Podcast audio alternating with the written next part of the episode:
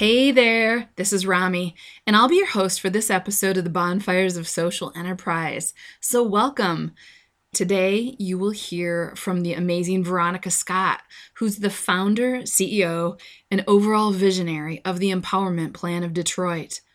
The Empowerment Plan is an organization that employs single parents primarily out of the homeless shelters to sew and produce the coats that turn into sleeping bags for the homeless. She both has a product that helps the homeless and hires the homeless. And I would truly say she does far more than just hire. She really pours into their lives. They become family there at the Empowerment Plan. Now, before we get too far, let's kick off this episode with a cool fun fact about coats from Bonfire's team member Jentzen Mel. Hey, this is Jentzen, and I have some fun fuel for your entertainment. As I was thinking about this episode, I began to research the history of coats and found some interesting information on coat manufacturer Eddie Bauer. Eddie Bauer came up with the idea for his lightweight down insulated jacket after almost freezing to death steelhead fishing on the Olympic Peninsula. I found this information on mentalfloss.com written by Erin McCarthy. Did you know at age 21, Eddie Bauer was stringing tennis rackets as an entrepreneur in Seattle out of a small shop? His business was growing and eventually he gained his own storefront. Here's a short excerpt I found in the article. The shop might have stayed a small but successful business if not for a fishing trip Bauer took with his friend Red Carlson, a trapper from Alaska, in January of 1935. The pair headed to a canyon in the Olympic Peninsula where they fished for steelhead. That cold, snowy January day, their haul was 100 pounds, and they stripped off their heavy wool Mackinaw jackets, climbing off the canyon in just their wool shirts and long underwear.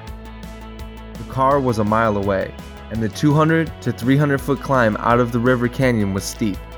As they hiked, Bauer, wet from his bag of fish and sweating profusely, began to fall behind his friend. When he reached the top of the canyon, he stopped and leaned against a tree to rest. He was literally falling asleep on his feet, nodding off, Berg says. All that moisture froze in the cold and the snow, and he was getting hypothermic. He was in a bad way. He realized what he needed was really a breathable, warm jacket that he wouldn't have to take off when he was working so strenuously in the cold. End of article. We all know Eddie Bauer went on to be one of the most successful outdoor clothing brands and well known for his coats. This is Jentzen, and this was your fun fuel for today. Talk to you next time. Cool story. You never know what inspires people. Thinking about inspiration, let's turn our attention back to Veronika. I met her some years ago when she was considering some expansion in her organization and some investment. She's truly a visionary. I want to set this up a little bit.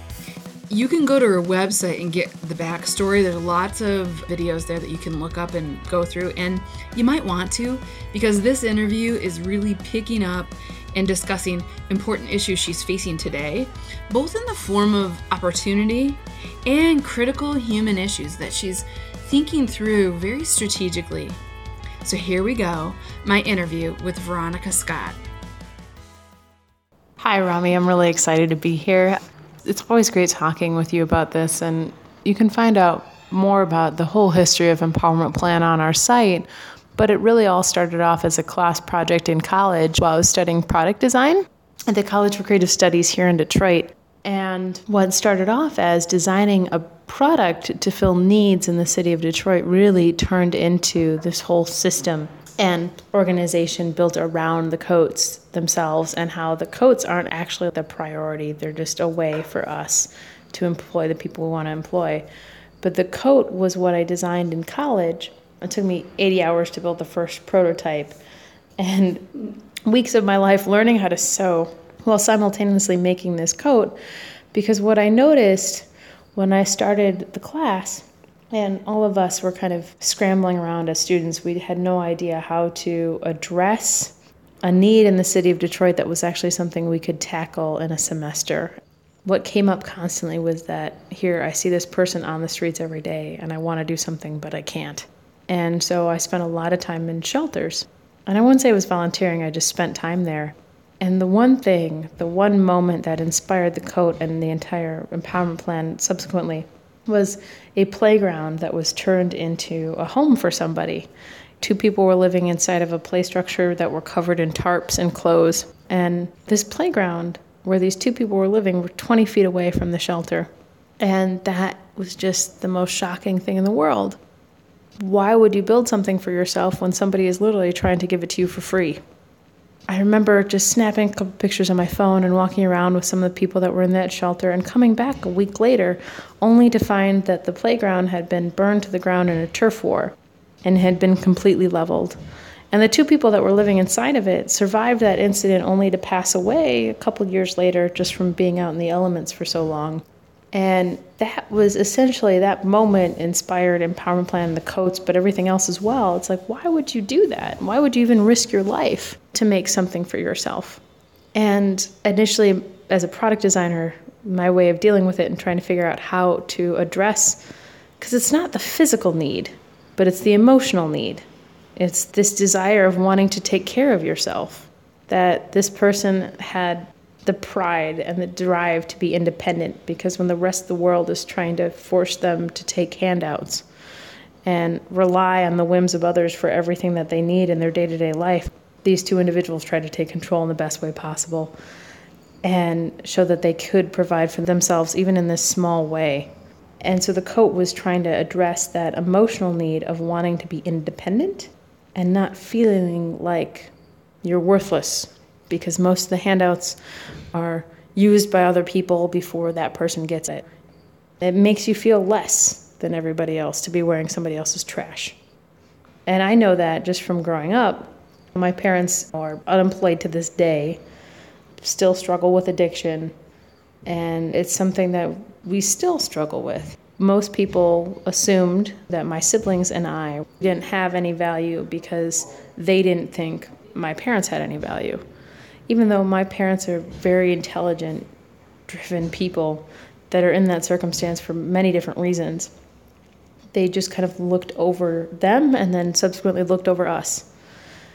I know what it's like to kind of have to deal with other people's castaway objects and have people look down at you and think that you're worthless.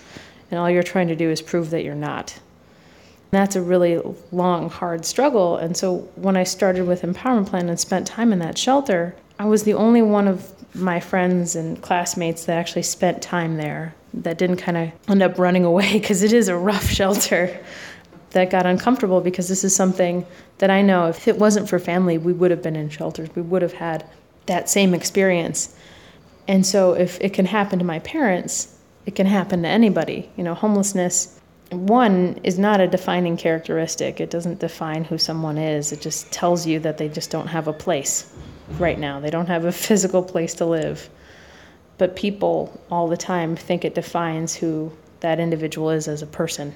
And when starting Empowerment Plan and spending that time in that shelter, I knew because my parents had gotten very close. But them not having a home or them suffering from addiction does not define who they are if it could happen to my parents, it could happen to anybody, and that we're all a lot closer to homelessness than we'd like to think we are. So that was the reason I fell in love working in the shelters and spending time and designing the coat that was initially meant to not feel like someone else's trash and offer a little bit of warmth with also giving a little bit of dignity. And that's why it grew into something that was just beyond making a coat, but hiring the population that would need it in the first place because in a way it was me trying to deal with and address what I had gone through growing up and offer that same opportunity to my own family. That's such a moving story. I think we can all find ourselves somewhere in that history relating to that. For the folks listening that aren't familiar with your coat, will you tell them the functionality of this coat? So the coat now is beautiful. when I first started, they were absolutely terrible, and I really suck at sewing even to this day. But it is meant to just be simply a jacket. If you look at it on the streets, you can't even tell it's anything other than just like a regular winter coat that people walk around with. What makes it different is really two things. There is what looks like a giant, giant pocket that unfolds from the back that then you can Velcro close, that you can actually slide your feet into all the way up to your knees and Velcro the front panels of the jacket to it, and it becomes a sleeping bag. And then there are two clips on the sleeves themselves of the jacket so that when you're done with the jacket in the winter and you're done with the sleeping bag part, you can always roll it up and use it as an over the shoulder bag because that's really important that most people deal with theft on the streets and things like that that they can wear it physically at all times even in the summer and not worried about it getting stolen. The coat itself is actually made with a lot of really interesting things too. It's it's been really exciting to see the materials develop over time. We use recycled discontinued colors from Carhartt on the outside shell. We use recycled automotive scrap from General Motors from their door paneling. So, like, I think it's Buick specifically. we use recycled Buick door panels that they use as insulation in their cars that are recycled and reprocessed and given to us to use as insulation in the coats. And then we use quilted lining just for extra comfort and warmth on the outside of those layers. And I think it's just meant to be a very, very, very durable jacket because it's used in such extreme situations. We've made about 10,000 coats over the last three and a half years.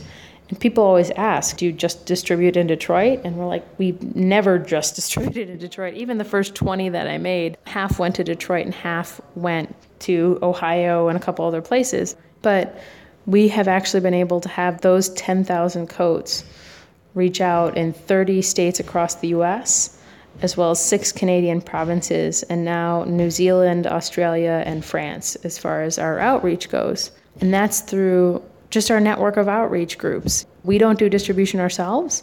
We just partner with the organizations that do it and that have the trust and respect on the streets.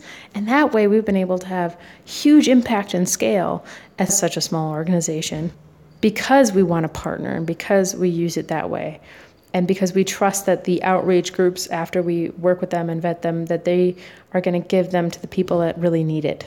They're going to know better than us. And so that's why we've been able to get our codes across the globe. I'm glad we've transitioned a little bit deeper into the code and i want to stay on the code itself for just a minute before we kind of go back and talk more about some of the initiatives with the social mission. But the code itself has such a high high quality because of your demand for quality. You got the coat that's going to become part of the enterprise here. And because of the high quality of the coat and the awesome functionality of the coat, people want to buy it. So it started out being a donation, and all of a sudden you're starting to get all these demands over the last couple of years from what, like outdoor enthusiasts and everything oh, and camo. Can you tell us about this? Because this is sort of what started the conversation about potentially selling these, right? Yeah. so what's funny is when I first started, I got a lot of interesting responses to the coats and, and hiring a couple people from the shelter. I got started off with like getting hate mail, actually, because people were like, "Are you just helping people stay homeless, or those people are not going to work?" And that's literally quotes from emails like those those people, those homeless people, are never going to come to work every day. They're never going to make a sandwich, let alone a coat. We had a lot to prove when I started because nobody was doing what we're doing now. Nobody was going into shelters and hiring people. Nobody said that that population and the people that were there had any worth or value. So we're really trying to do a couple things when I first started was prove out, hey, we got this coat idea. Can we even make it? Can we even produce this period? Because I didn't know how to sew and I had to find somebody on Facebook that would help come teach us. So it wasn't probably the right business choice, but it was never thought in my mind to make it somewhere else. And hiring the first couple people from the shelter, we had kind of a chip on our shoulder that we wanted to prove that no, you can hire someone from the shelter, that there are valuable, driven, powerful individuals there. And that they're really the reason the coat has worked out and gotten to this point. So we were just trying to prove those two things. Can we hire people from the shelter and can we make this coat? And as we were proving those things, and as we've proven them now, we were surprised by the response after that initial first phase, like I said, of not the best and the most happy responses from everybody, when people just saw the coat and didn't understand the system, then people started requesting the coat just for the function of it. They wanted to buy one. We would get thousands of orders for the coats for somebody that wanted to purchase one. And we had been telling them because we're making so few and that the demand in the US and globally for individuals that are sleeping on the streets or in a disaster relief situation, the demand is so high that every coat that we made needed to go to someone in dire need of it. that couldn't afford it, that needed this because the situation was really extreme. And I cannot tell you how many people we made very angry by saying, no, you can't buy it yet. We're not there. And right now, all the coats that we make need to go out on the streets. And so we would get emails from hunters, campers, fishermen, ice fishermen, a lot of doomsday preppers.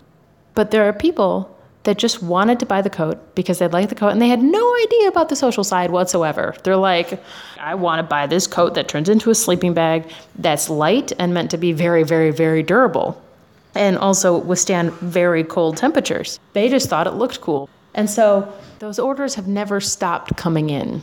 I thought it would just be with waves of press that we had gotten and then it would die down, or that once people understood more of what we were doing. And frankly, the more effective we've been about hiring and employment, and the more that we've done in the employment space, more the demand for the product itself has increased. Because not only do those hunting, camping, fishing people want to buy a coat for the functionality, there are those now that want to support the empowerment plan and want to see us grow, and they want to do that through also wearing one of those coats. And I'm secretly really excited and thrilled about the idea that there one day could be two people walking down the street and cross paths, and one person could be wearing the coat because they need it and they have to wear it because they have nothing else. And one person could have worn the coat because they bought it and they liked the product and they thought it was cool. And that these two individuals may walk past each other on the street and you won't be able to tell who needed it and who wanted it. I think that is one of the most exciting things for me, just thinking about from a dignity standpoint and a respect standpoint and pride. I think that's something that I'm really excited about seeing if we can, you know, really trying to see if we can achieve. So, Veronika, what was your focus on making a quality product? We focus a lot on the quality because this can't just be a good product for people on the streets that's free. It can't just be looked at as, oh, that's a good product for, oh, homeless people made it. Oh, this is good enough. And that's not how I feel as a product designer. The product needs to stand on its own. The product needs to be good no matter what. And that person that didn't pay anything for it and couldn't afford it needs to have just as good of a quality as somebody that can afford something like that. So quality has been a big thing.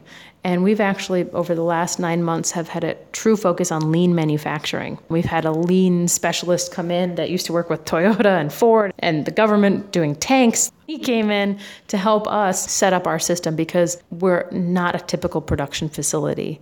Our whole focus is learning and just like having this workplace that makes you feel warm and comfortable and supported because everything else in the world may be chaos around you, but I want to feel like when you come into work, that at least in this space it's not it's not chaotic we're there to help so for me that was like how do we do that while fostering creativity of our workforce like how do we hear ideas from the team on the floor that's making the coats every day and hearing that and listening to them and improving the coat that way so it's about bringing that out through manufacturing and it sounds weird but being able to share ideas and innovate together as a team is really important. That innovation isn't just me in a corner trying to design new coats because I'm not that good.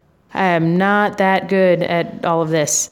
And I think the only reason the coat is where it is now is because of that, is because of the whole team innovating together. And because the people every day making it are the ones improving it. So with lean, we all have like even lean manufacturing little certifications. We all have little diplomas as a team. We went through a lot of training. And it's been a nine month process where we started off with the same number of people, which was 20 on the floor, making 17 coats a day in January. And in July, we were up to making 35 coats a day with the same number of people. And we did a whole redesign of the coat and the pattern to go with it, to optimize that, just listen to the ideas of the people on the floor and say, okay, how can we make this better? And so now we're projected to be doing 60 coats a day, two teams of 10, while continuing to promote up internally and give people more job opportunities in that to take on leadership roles. And that's been one of the most exciting things that we've been working on all year because as we even begin to explore what it would take to sell our coats and launch retail versions of what we do, we need to be a rock solid production facility that anybody can come in and learn how to sew, feel supported as the nonprofit is meant to support them and be there, but also produce a product that can sit on the shelves with any other major brands or brands, period. And somebody can look at that and be like, that's great, that's cool, and not even know until they open the code up and read what the story was. Will you talk about why you feel it is so important to be quality? It is a dignity issue, don't you think? I mean, you alluded to it just a little bit earlier. To me, it is, but will you talk about that from your perspective? Why it's even more important when you have a social business? Biggest thing for me, and I can sum it all up in like one word, is like pity. Pity is what I despise the most in my business and what I do.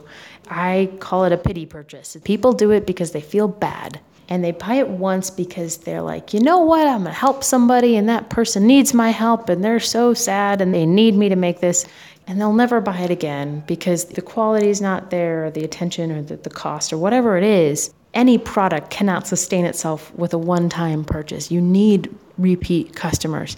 Your product needs to be good, not only from the standpoint of just products in general and production, it needs to be good from that standpoint, but from the standpoint of the people that are making it. Do they want to make something and put something out there that's only going to be bought once because they felt bad for them? Our attitude when it comes to launching retail is a very concise one. We want to take the pity out of charity. We want to take the pity out of the purchase. We don't believe in that. And I also strongly believe and know that you do not get to pity anyone on my team for any reason. I'm not going to sit there and say, Oh, thank you for purchasing it. Let me show you a video of one of my team crying and talking about the hard story that they had before they got here. Yes, they were homeless. Yes, they've gone through that, but that does not define them. You cannot assume anything. They could have gotten there for any reason. It's not about the pity, it's not about parading people around and telling their sad stories and thinking that crying is going to sell something. My team does not cry.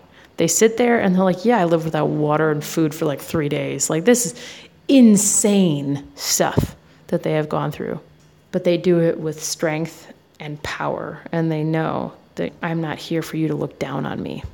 Different mentality, isn't it, from enabling versus empowering? Your vision has really been solidified towards employment and You've even gone so far as to do so much of your own personal research on different types of situations when you're hiring them out of homelessness and different kinds of programs that you're setting up. You put the same demands on what you want to accomplish from a social impact. Mm-hmm. You want to talk about that? Yeah. We have a very tricky situation as a nonprofit that is also a production facility. There's not that many of us out there for a reason.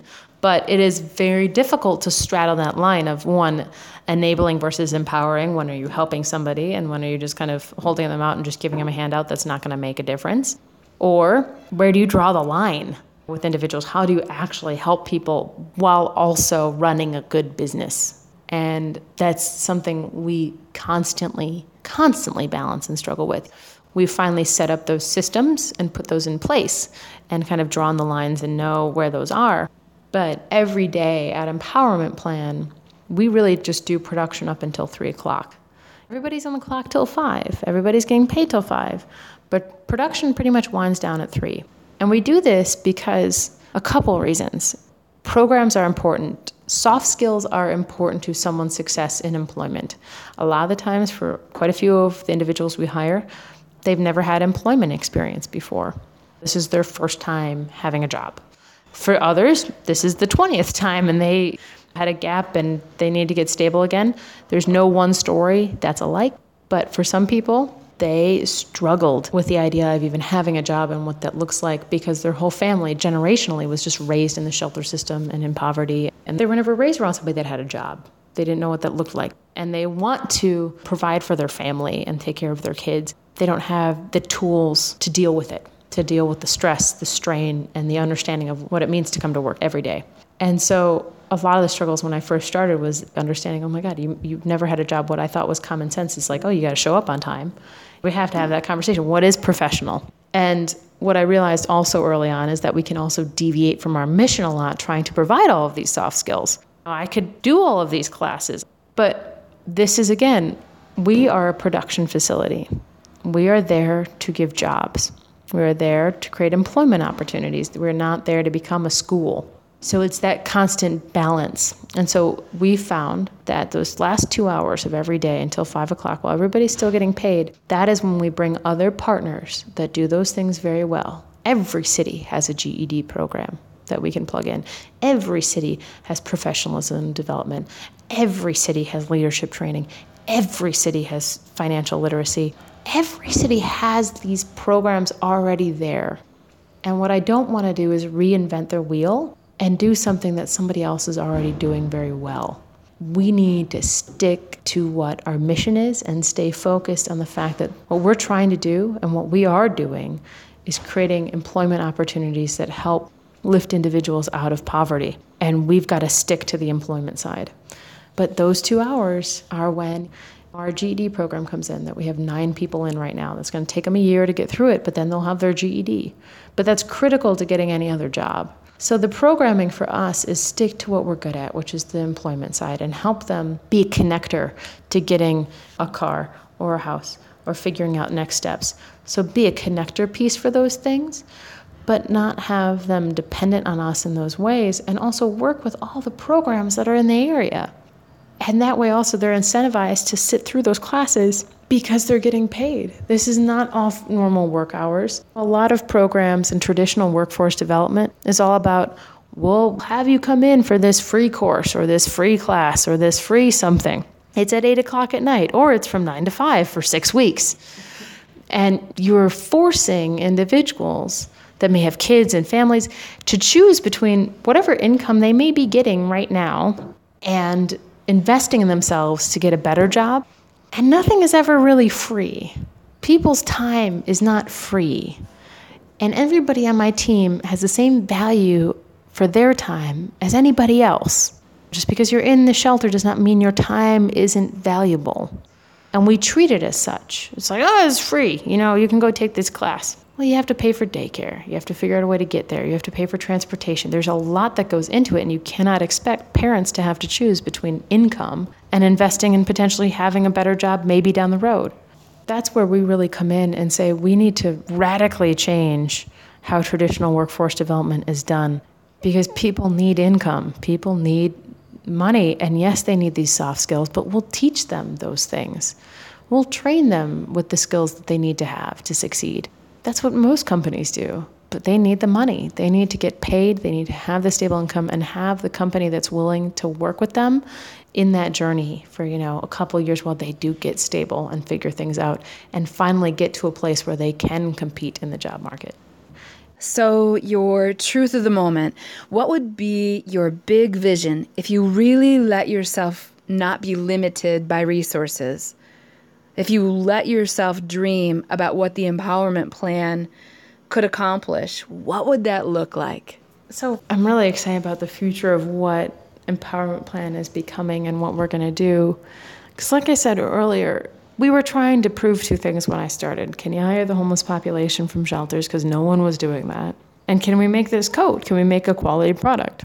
We've proven those things now. And we've proven them so well, in fact, that individuals now are looking to hire people from shelters. Other companies want to do that. And as they're figuring that out, people want to hire individuals that we employ.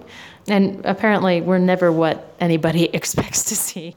But we've not only proven that we can do those things, but that also people can achieve financial stability to a point that they needed this time for someone to be there and have their back during this journey that no other company was going to take a risk on them if they didn't have a permanent residence or a permanent address. They didn't have daycare and they had five kids and they didn't have transportation and all these things and nobody was going to give them that shot at employment. But when they come on the team with us and they join our team all of a sudden it takes a while and it isn't overnight but that income starts okay now i can move out of the shelter. And every single person we've ever employed has moved out of the shelter permanently. It's them driving that growth and we do a lot to find those individuals and help them. But we've proven that not only can we hire them but that they're going to be in a better place because of it. And all that they needed was that opportunity and that investment somebody to invest in them somebody that believed in them that they had more and that somebody was going to be there through the ups and downs, and we just keep track of it and we're aware of it, and we know how that hits us and how that affects us. We just plan accordingly. And so we've done that. And we've done a lot of other things as well. We've had way more success than we ever could have imagined with the code itself and had more reach than we ever could have possibly, possibly imagined for outreach. That's just shocking to me sometimes to think about how many people and how many lives that we've impacted. That's like 10,000 individuals that are wearing something that we made for them. And as we grow, how do we not just make 10,000 coats, but employ 10,000 people? We know that the impact, the real impact of what we're doing, comes from the employment. Yeah, we make coats, but we could make anything and still have great impact. It's about the system around the product that is the most exciting part. It is not the coat itself, but the employment. And so the coat is a byproduct of that system. So as we move forward, it's about three real key initiatives. It's about building out the system and the foundation so that we can employ individuals and that they're with us for like one to three years during that difficult journey and can transition on and prove that they're not just good employees for us, they're good employees for anybody. Companies would be lucky to have the individuals that we've had on our team. Their experience is valuable. So that's the biggest thing that we're proving. And to allow us to do that, to allow us to have a one to three year employment model and employ those individuals and help them graduate on into other jobs and have constantly people cycling through, we need something that will sustain those jobs. So that's where the retail component comes in. That's the only reason we're interested in selling these coats. That helps sustain and create and foster those jobs, those good employment opportunities that will actually help them become stable. One of the most surprising things has been that other cities have requested this model. And one, it's kind of enjoyable because, ha, you can learn something from Detroit. We are doing something very well, and I couldn't have done Empowerment Plan in any other city in the world except for Detroit. I couldn't have started this and couldn't have gotten off the ground. And, and a 21 year old creating a business with 30 people in a 20,000 square foot building, things like that, that wouldn't have been possible in any other city. But now we know what we do helps pull people out of this cycle that they have become trapped in. And that's like the cycle of poverty. Once you're out of the job and you're in the shelter, it's almost as if like a label has been stamped on you or that you have stamped one on yourself. And that to break out of that and to climb out of that hole is so hard that most people cannot make that journey from being in the shelter or being in a housing program to being stable again. And people expect them to do it on their own. And we're there to say they can't, and we're here to help in that journey from being in that shelter, being in that housing program, and being that foundation that helps them get to that next level so that they can compete again. This is not something that is just experienced in Detroit. This is something that's experienced globally. 3.5 million people are homeless or in housing programs in the US. Those individuals without help may become trapped. And people are just stuck in their permanent housing or transitional housing or in their emergency shelters and they're not moving out and they're not moving beyond it because they can't. They need the income. And that's what we want to be able to do, not just scale up large in one location, become a massive company in Detroit. Instead, have impact through creating scale in other cities and creating impact and setting up in different communities. So, having a place in Detroit that will always be the hub and the headquarters for what we do, but then growing into other cities and communities, probably with different products that are needed in those areas. We're not married to that. We are married to who we hire. Awesome. Multiple locations, 10,000 jobs that had been created over time, lots of coats sold, lots of help. Veronika, thank you so much for spending this time and giving us a little bit of an inside peek into your world. I can tell you that we'd want to come back and keep following the journey and keep checking back with you on the life of the empowerment plan. What's the best way if somebody wants to look you up on social media? Will you let them know how to reach the empowerment plan? So the best way to reach Empowerment Plan is a couple ways. Really, it's just our website, which is empowermentplan.org. Or you can even reach out to me. My email is Veronika, V E R O N I K A, at empowermentplan.org. You can find us on Facebook, Instagram, but the best way is just through our site at empowermentplan.org. So thank you so much, Romy.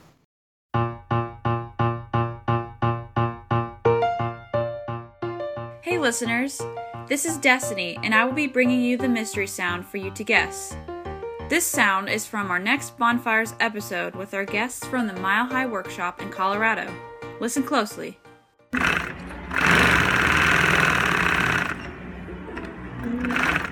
Can you guess what it is? Stay tuned for our next episode when we reveal the mystery sound. In the meantime, visit our Facebook page where you can interact with other fans to figure out the sound. Thanks for listening. Well, that almost ends our episode today. We have a little surprise for you. When we were looking for some music for our show, we discovered Assemble Sound. Now, I don't want to spoil it by telling you too much about them because we're going to interview them in an upcoming show. But we found our music and decided to feature other curated Detroit artists on the end of our episodes, you know, when we can. So, for your listening pleasure, I'd like to introduce you to Erin Allen Kane and her song, Have Mercy. Talk to you soon.